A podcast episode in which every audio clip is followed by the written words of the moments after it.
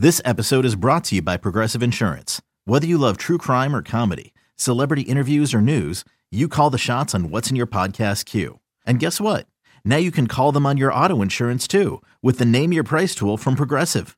It works just the way it sounds. You tell Progressive how much you want to pay for car insurance, and they'll show you coverage options that fit your budget. Get your quote today at progressive.com to join the over 28 million drivers who trust Progressive. Progressive Casualty Insurance Company and Affiliates. Price and coverage match limited by state law.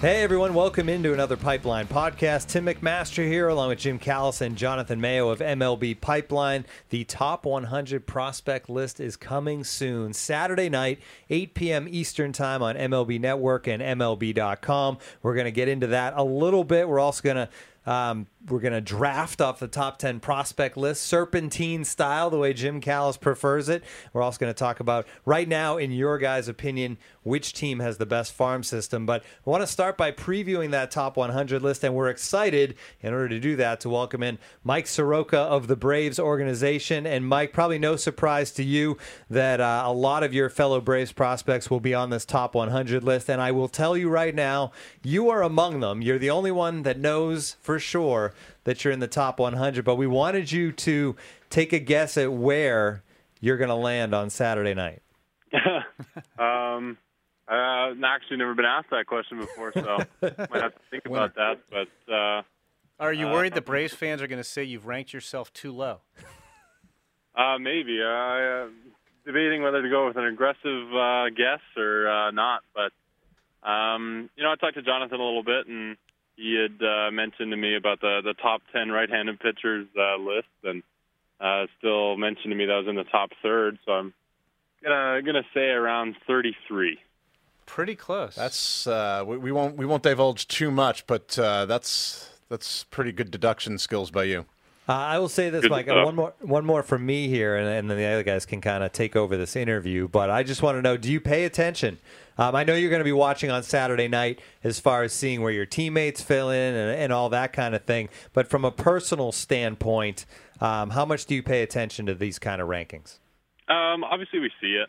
Um, I think it would be uh, line if they were present on social media and said they didn't see it. So um, I'm not going to deny that. But as far as uh, what you put into it, it's all up to you. Um, like you said, you're among some of the best of the best in the minor leagues, and that's uh, that's an honor. So uh, at that point, it's almost nitpicked uh, to death, and you guys spend a ton of time on that. So um, it's it's something cool to see, but uh, also some some cool uh, motivation to hear as well.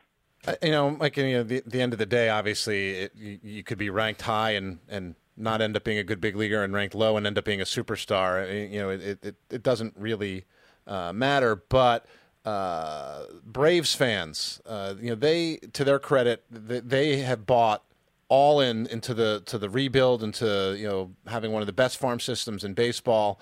Uh, Jim and I hear it um, frequently. We'll say uh, and passionately from from Braves fans about how guys are, are, ranked.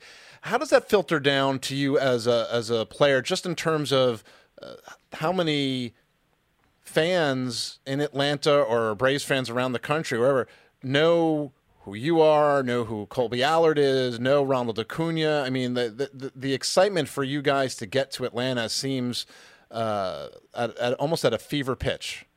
Yeah, yeah, you know, I mean, like you said uh, they put a lot into their rebuild, and they put a lot of media into that as well. A lot of exposure into the farm system, and um, Braves fans are awesome. I mean, they always have our back. Uh, like you said, I know you guys hear a ton from them, and uh, it's uh, that's awesome to know that they're as involved as they are, and um, that's uh, exciting for us as well. I know I can speak for most of the other guys as well. They just want to get there uh, and and prove their worth in Atlanta, uh, hopefully for a long time. So I think uh, that's pretty exciting to be there. And um, obviously, we, we hear the buzz as well around minor league stadiums, around spring training. Um, even talking to guys that have been there for a while before, said uh, it's been a big jump in, in fans among minor league prospects uh, with the Braves over the last couple of years, and uh, that's awesome. So, uh, Mike, I want to ask you about the, the 2015 draft.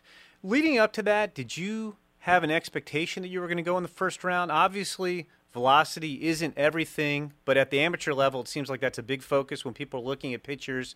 And while you have a good fastball, I mean, you're not upper 90, you weren't Hunter Greene, but did you have an inkling you were going in the first round, or was that somewhat of a surprise when it happened? I can't say I've ever really expected it, um, but coming out in 2015, I was kind of under the radar as it was, mainly because I never really attended many of the big showcases. You know, I went to area codes and then Jupiter, and that was pretty much it. Um, but I was fairly uh, fairly exposed among scouts um, uh, through the East Coast, especially because we were always down in Florida with Team Canada. And like I said, I came I came out throwing four or five miles an hour harder than I had the year before. Um, kind of had some help from Chris Reitsma and Paul Quantrill. Uh, kind of tweak a little things, brought brought up the arm angle a little bit, and um, it, kind of all took off. And one thing that uh, I know with my fastball, uh, even though on the radar it may not say say as much, um, you know, talking to a lot of guys, a lot of guys that have been there for a long time, and there's almost this un, unknown presence to a well-intended fastball uh, with 100% conviction that you just it's it's unmeasurable. Um, and so I've always kind of chased that as opposed to a number on the radar gun. Um, you know that extra life on the baseball that you can't uh, you can't see necessarily from the stands. It's uh, something that hitters say you know they just they just don't see it. Some some call it an invisible. So um, you know I think if I can keep that intent with my fastball, then the numbers don't really matter to me. But um, as far as when the draft happened, I think it it went up and up and up. And my expectation was that I was going to college coming into that year. Um, and then obviously things kind of took off a little bit, and uh, we we found out pretty soon that that was a definite possibility for me to go at the back end of the first round. Yeah, I, rem- I remember, Mike, hearing your name starting to pop up. You, you, you, talked about the, the trip that Team Canada makes down to Florida, and it seems every year, uh, you know, because uh, you know where you're from, you have to wait for things to warm up before you can play baseball. You go yeah. down there and you're playing against good competition, and that was when I started hearing uh, your name more frequently. And but with that sort of as the context I think the the general thinking would be like even though you had a, a, good feel for for pitching uh, that we've already kind of talked about, you're cold weather high school guy. It's going to take you a while, right? You're going to move slowly. Then all of a sudden here you are in in Double A as a as a teenager. Were, were you at all surprised with how aggressive the Braves were? Uh, you know, not only with you, but with you know a lot of the young pitchers, you and Kolby uh, Allard in particular, and, and how well you rose to and met that challenge. Um, you know, I wasn't. Well, I'm not going to say I was really surprised. Um, very grateful that they had decided to push us, and I have Baseball Canada to thank for that. Um, you know, Greg Hamilton runs that program with the junior team, and getting to play professionals for two years before I was even drafted, I hit that learning curve earlier than most high school or even even some college guys would. Um, so just understanding that there's more to yeah, just throwing hard, just having having the big curveball. Um, just from the mental aspect and failure, uh, like I said, I hit that a lot earlier, and I was able to bounce back quicker. Um, so once I got into pro ball, I, I told myself, you know, you're going to take every single pitch aggressively as possible, and uh, the Braves are very known for not really putting too much into actual age and numbers on a on a sheet. Um, they evaluate with their own eyes. They evaluate um, not only the way you pitch, but the way you carry yourself between starts and uh, the work ethic you put in. So, I think from that standpoint, they've uh, they've done an awesome job at giving you know, like you, like I said, Kolby and I a great chance at moving fairly quickly and and uh, hitting those those learning curves earlier because I feel like it's uh, it's just easier to learn a little bit when you're younger um, that's that's that's awesome, and I've, I've had a great time doing that. Mike, what do you think is your, your best pitch? I mean, you're pretty consistent with all, all three of your pitches. What do you think is your best pitch, and, and which one do you think needs the most work at this point? When it's uh, when it's on, it's definitely my I guess uh, I classify it right now as a power curve. Um, a lot of a lot of a lot of days it, it might be a slider, it might be a little uh, slider-ish or slurve-ish, if you want to say. Um, but when it's on, I'm on top, and usually it's around mid 80s, and it's it's got more downward action than than horizontal action. So I'd say that's my best one. But um, you know, I think day in day out, it's going to be my sinker. Uh, that doesn't mean I'm going to put everything into the sinker because that's what we're avoiding. Uh, is becoming the label of just kind of pounding the bottom of the zone with one pitch. Um, that's not the goal. Um, that's it's an awesome weapon to have, and I think it's it's kind of come to where my two fastballs have separated finally. Um, yeah, I have a true four seam. Uh, I might run a little bit, but now I have a true sinker as well. So I had uh, had trouble when I first signed and first started throwing both of them that they would kind of blend. And now being able to separate them gives the hitter two different looks at basically the same speed. So that's uh, that's awesome plus to have. Mike, you know, we've mentioned now Kolby Allard a, a couple of times. You guys kind of being able to go through the process together, get pushed aggressively together, spent last year in Double A together. Uh, I know that uh, as a result of all that, uh, you know, there, has been a, a, strong bond between the two of you. Uh, I, I, know you know you hung out with him during the off season in, in California. Somehow you convinced him to come up to Calgary during the winter um, yeah, which is remarkable to me. But just talk a little bit about uh, the the friendship that has been forged between the two of you, and, and how that makes the the grind of doing what you guys are doing maybe a little bit easier. Yeah, you know, I mean, it started right from draft day.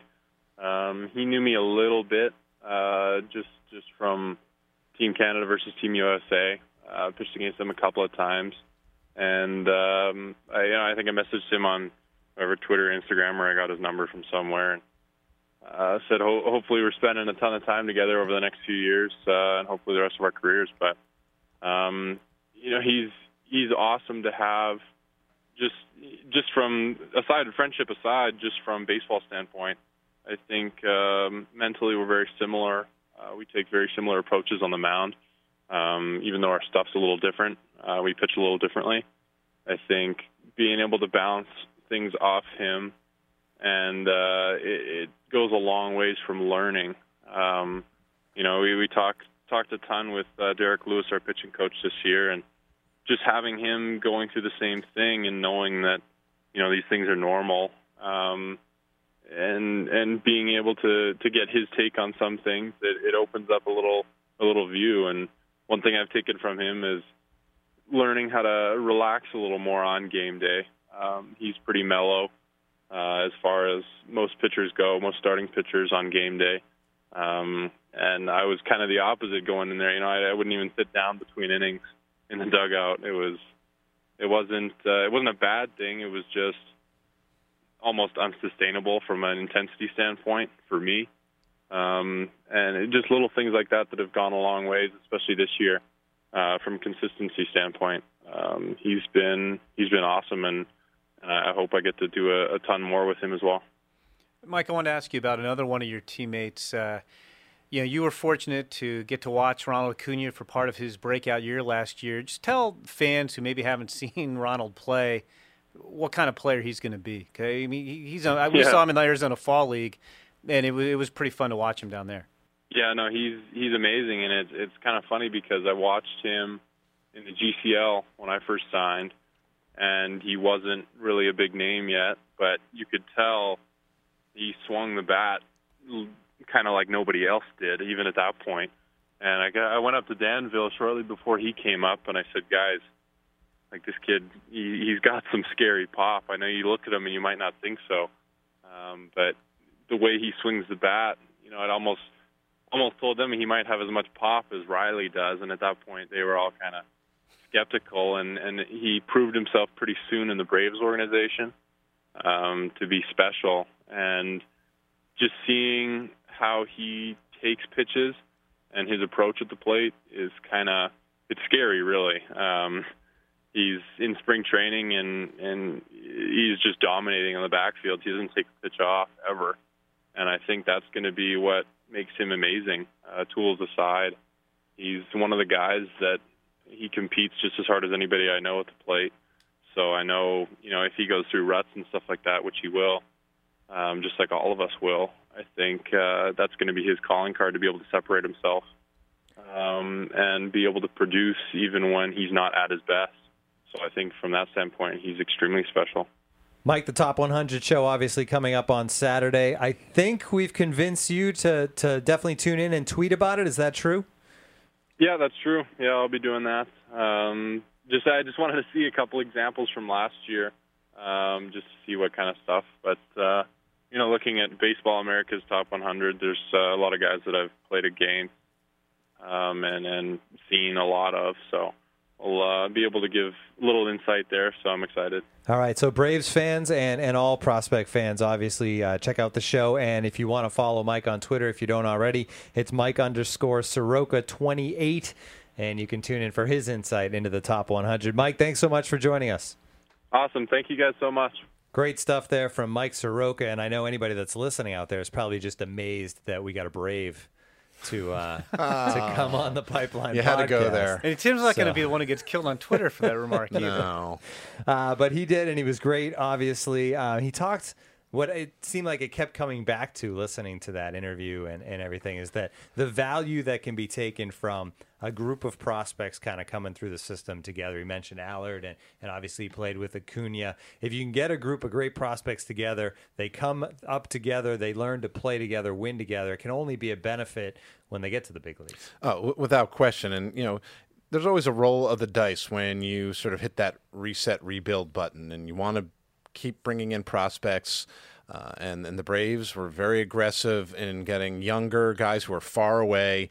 And so you don't know how it's going to work. And then to see all of them take steps forward kind of at the same time, you know, not, not everybody has developed as quickly as Soroka and, and say Allard have, uh, but uh, they're, they're starting to have a, a critical mass reaching the upper levels with waves behind them, and that's where you get to sort of sustain success in your farm system, following players up or being used as trade baits once they start winning. So uh, it, it, it is a good sign uh, that what has been set in motion in the Brave system uh, seems to be working. Yeah, I mean, it, it, there's no uh, it's no secret. This is a, a major league team that's going to be a lot better in a couple years and has been the, the last couple. The thing that struck me during the interview, and it really wasn't that much of a surprise. I mean, when you talk to scouts about Soroka, they, talk about how cerebral he is on the mound, and and I thought he was one of the better guys we've interviewed. I mean, very very Yeah. thoughtful. You know, you know, well thought out answers. Uh, so I mean, it was kind of even evident during the podcast. Uh, we got to see him at the Futures game too this year. Uh, you know, it's you know, one thing when we're talking about teams that that have you know the best farm systems in baseball and these great collections of young talent, it seems like a lot of times they're better a year quicker than you think. Like the Cubs jumped into contention in 2015 or went to NLCS 2015. I think surprised a few people with how good they were that year when they broke through. The Astros broke through in 15, regressed a little bit in 16, won the World Series in 17. It would not surprise me, especially if their young pitching make some of those guys break through to the big leagues. If the Braves were a surprise contender this year, and it wouldn't shock me just based on how good the stuff is and how well he uses it. I mean, I think you know one of the things we're doing for our many top 100 prospects projects is identifying the best tool. I think Mike Soroka's got the best control of anybody on our top 100 list, best control and command. And it wouldn't surprise me at all if he was pitching in the second half in Atlanta as part of a playoff race. They're going to get to play a lot of games against the Marlins and a lot of games against another team that's similar to them in the Phillies that's rebuilding. Um, and then who knows what the Mets will be. But it's not exactly the strongest division, so that's going to help them out as well. Right. I think, uh, you know, even if they're not competing, I think they could be that team that's young and teams that are really in the playoff hunt don't want to play down the stretch because you end up losing you know games to teams like that. Uh, So even if they're not quite there, uh, I think they're going to be a, a, a fun team to watch. And a lot of these guys, you, you're going to start seeing in Atlanta this season. So they're obviously in the discussion as far as best minor league systems. We covered them a little bit right there. They're not alone. There's other teams that can kind of boast that and whose fan bases are, are proud of what's coming up for sure. So let's get into that a little bit. You have the Braves. I think you you have the White Sox and everything they've done. It seems like the Padres are coming quick. I mean, I get both of your takes, Jim. What what would you say top three systems right now? Because we can't talk about the top 100 until Saturday. So let's go broader and speak about. Well, we, we don't have to necessarily say where guys are ranked, but I Right. mean, I, I mean, look, those are the three teams that have more top 100 prospects than anybody. Yep. They have more prospect points, which is a not the most scientific method, but you give 100 points to number one prospect and so on down to one for the number 100 prospect. Those three teams have the most prospect points. Not that again that means you're the best farm system, but I, I, I was playing around with it a little bit and, and I think those are the top three farm systems right now. Uh, we'll, we'll find out Jonathan's answer in a second. I think the Padres are the best farm system in baseball right now. I, I would go with the Padres. I think they have the deepest farm system in baseball. Um, I think they have an unbelievable amount of talent. I mean, there aren't too many teams have a better hitter pitcher prospect combination than Fernando Tatis Jr. and Mackenzie Gore. You also have Luis Urias, who could you could argue is as good as any hitter in the minor leagues, just about in terms of pure hitting ability.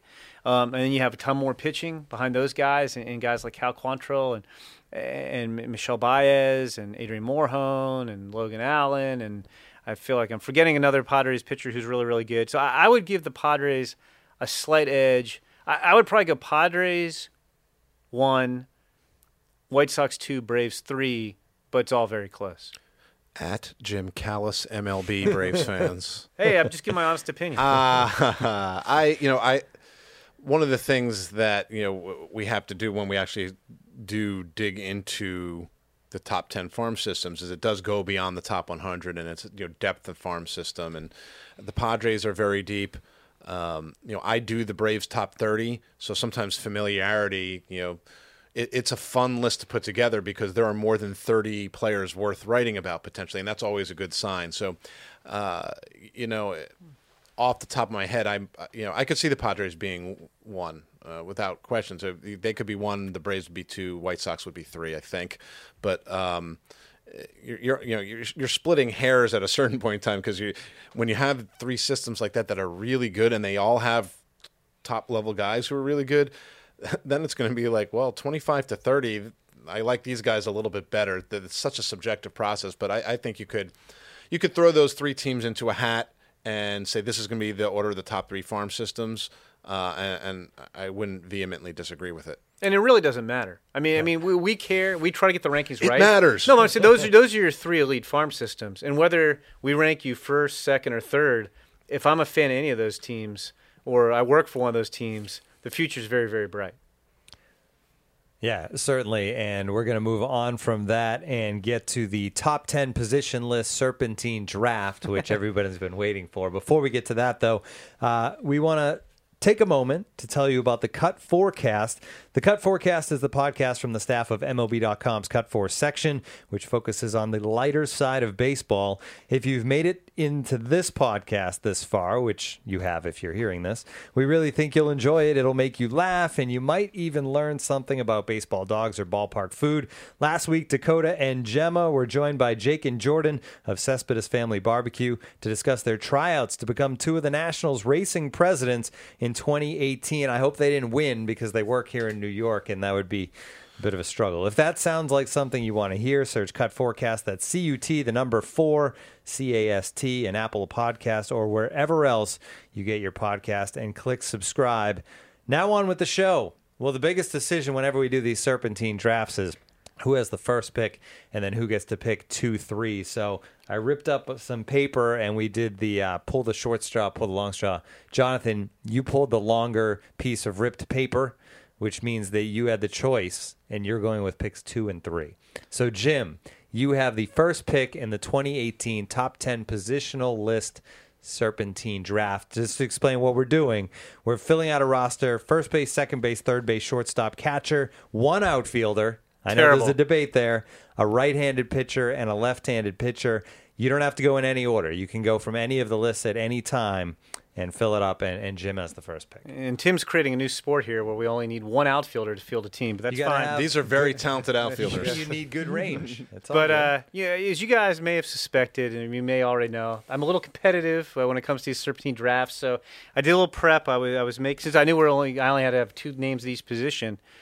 And the funny thing is, on almost every position, I don't think that there's a big difference between the guy who's number one on the list and then an alternative pick. So I'm actually glad I have number one pick because there's only one position where I, there's a guy I clearly wanted more than number two guy. Yeah, I know who you're taking. Who do you think I'm taking? you're You, ta- I bet you're wrong. Who do you think I'm taking? I thought you were going to take Vlad Jr. It's not going to be Vlad Jr. because Nick Senzel's at third base. Yeah, that's true. And Nick Senzel's one of the best prospects in baseball. Jim that's did research. true. I, I, I, I put way too much time into this. I'm going to take, and but, but okay, who's my second favorite prospect, or who's my favorite pitching prospect? If, it, if I'm not taking Vlad, You're not taking Shohei, are you? I'm taking Mackenzie Gore. Come on, I'm taking Mackenzie Gore. I think he stands out to me among the left-handed pitchers more than any of these other guys stand out. at their positions. So even though McKen- we can't say where he ranks on the on the top 100, I will say he's outside the top 10. But I'm still taking him because I'm gonna be able to fill out a, a good team, even if I get my second choice at some of the other positions. So I will take Mackenzie Gore. All right, now remember when you look at the top 10 list, there are actually two players Right. How does that work? Can play two different. I I feel like the way we're going to handle that is you're you're just adding dra- you're you're adding depth to your team. at But you, I think you have to declare what Do we have to declare what where position you're we're putting him him into play? your Yes. lineup. You have to declare if you're taking him. I, as I a guess that would help solve your outfield problem. If you took Ohtani, then Yeah. you could have two outfielders. Right. You, you'd, you'd win this this challenge right go. there. I'm going to post these on Twitter afterwards, and people can take into account the the two way system. on. So whoever, whoever gets. Ohtani is going to have two outfielders. They're going to be so much better defensively than the other guy. Yeah, hey, that's you're the one who did all the research. Anyway, Jonathan, you have picks two and three. Yeah, I don't think I'm going to take Shohei Ohtani. I will take Vladimir Guerrero. Slipping. He's I like will, the Aaron Rodgers of this. I. I will. Yeah, I will take Vladimir Guerrero Jr. at third base. As much as I do love Nick Senzel is actually one of my favorite guys, and I, I do the Reds list, so I get to write him up, and uh, uh, he he is one of my favorites. Um, and then I think I'm gonna go. Uh, uh, do I go position scarcity, or do I just go with the like the, the, the you know what? I'm taking Ronald Acuna. I you know the tools just uh, I can't ignore them. I don't I don't care that there's a lot of good outfielders. hey, if you're starting a team with Guerrero and Acuna, you're in a Well, pretty good- both of these teams are going to be ridiculous, Yeah, but all right, go good. But what's nice is now that means that I can now take. You're playing right into his hand, You're- apparently, You John. I- can you can wait. I can now take Nick Senzel and Eloy Jimenez with my last two picks. So Yeah, that's right. I'm That's not. true. I'm not. Ah, so don't true. don't pencil them into my lineup yet. These these guys are all so good. Well, I guess um, it's such a weird draft because like if I take Gleyber Torres and I pass up Fernando Tatis Jr. and there's Right. no real difference. So is there an advantage in doing that? I, We're I gonna guess come back in five years and see how these teams Sure turn we will. I'm just going to take the two best guys on the board. I will take Shohei Ohtani. So now my outfield defense, I'm taking him as a right-handed pitcher. My outfield defense will be twice as good as Jonathan's because we'll just have so much more ground covered. And and I will take Gleyber Torres over Fernando Tatis Jr. Um, just because I think he's the other best player remaining on the board besides Eloy Jimenez, who I can wait on. We should be live tweeting this, but the podcast won't be out yet. All right, so that's four and five. So it goes back to Jonathan for pick six. All I'm and going to say is that uh, yeah, Shohei Ohtani's got to play. You know, a two man outfield. He's going to be so tired. His pitching is not going to be nearly as good. I, I- I'm just gonna I'm gonna leave it at that. So now you have me like, oh, I should wait because I can take my left-handed pitcher whenever I want to. True, yeah. Blah blah blah blah blah. Both yeah. your pitchers. Right. I can I can definitely wait uh, on both of my pitchers. So I should go. Uh, the, so neither of us have taken a first baseman or a second baseman Or a catcher. or a catcher. Yep. I'm going to take Francisco Mejia as my catcher, and uh, hope the defense is good enough to let the bat play. And uh, then I think, You can always put him at third and put Vlad in the outfield, then you could have two outfielders too. wow, I like the way you think. But no catcher, then you have a lot of pass balls. But That's true. Could I put like just like a pitchback thing? Could that be my catcher? Um, You got to take a pitcher with good control. yeah, I I think you know what. I'm not going to wait. I'm going to got to take pitch to contact. I'm going to take Forrest Whitley as my as my right hander. Uh, you know, he he uh, made a huge jump up on, on our top ten right-handed pitchers list. Uh, he's at number two, r- right behind uh, Mr. Ohtani. Back to you, Jim Callis. Well, I'm just going to play strategically here and go for the two positions where nobody's been taken. Yes. Um, I will take Brendan McKay Yeah. as my first baseman. But I Sure. can also use him. As, I, now I have three pitchers. This is I have the most versatile team. Uh, it's, it's just crazy. Um, I'll take Brendan McKay. Joe Maddon wants this team. That's right. We're going to draft him as manager in a moment. And then I'm going to go. I'm going to take Luis Urias, not our number one second baseman, but like neck and neck with Scott Kingery.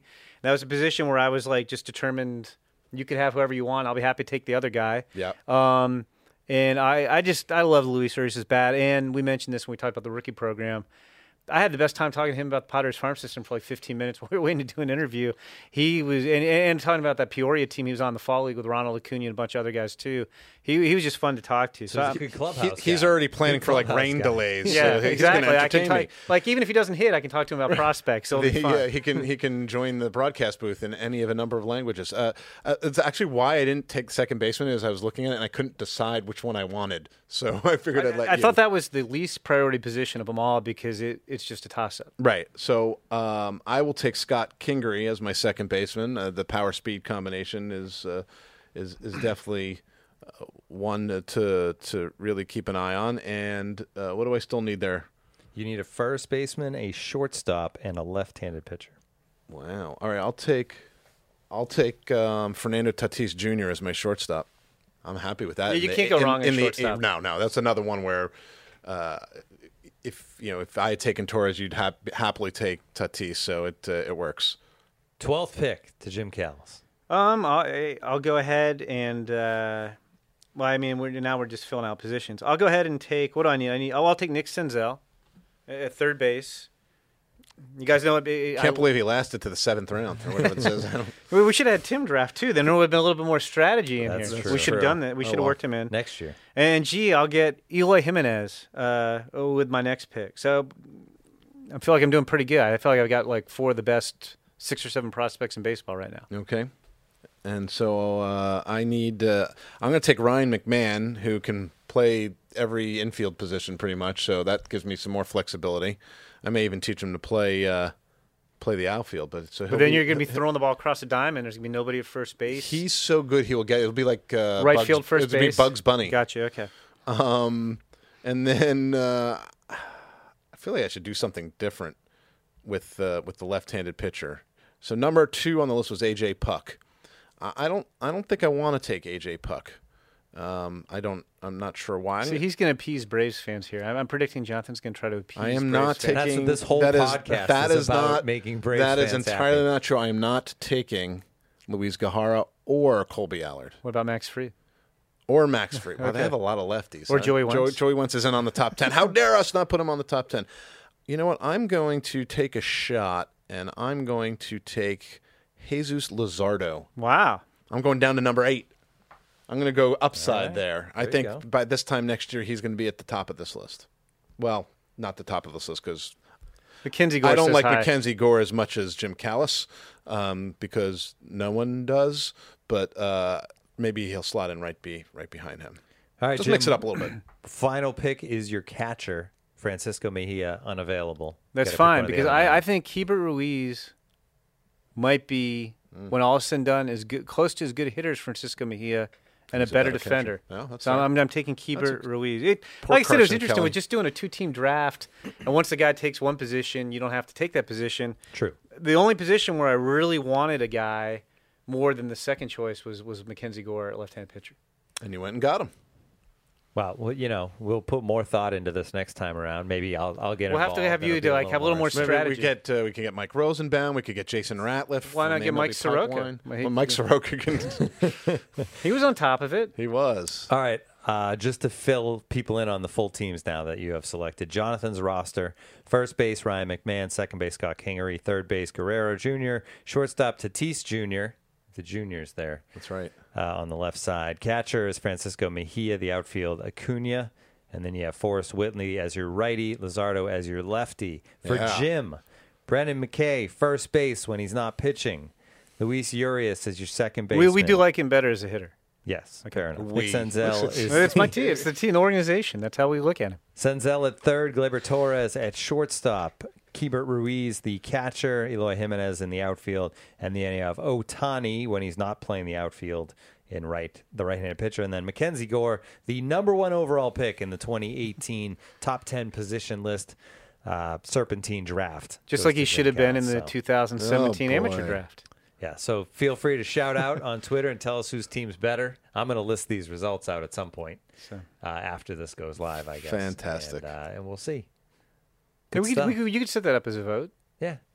I'll see what I can do. I might I might need help from the bigger uh, Twitter experts in YouTube. But all right, that is going to do it for this edition of the Pipeline Podcast, the Top 100 Prospects Show, coming up Saturday night, eight o'clock Eastern Time on MLB Network and MLB.com. If you're on Twitter during the show, there's going to be numerous prospects who are going to be on there tweeting. As far as Jim and, and Jim and Jonathan also, and the Pipeline account, there'll be all sorts of stuff going on. So definitely tune in to social media as well as the show itself.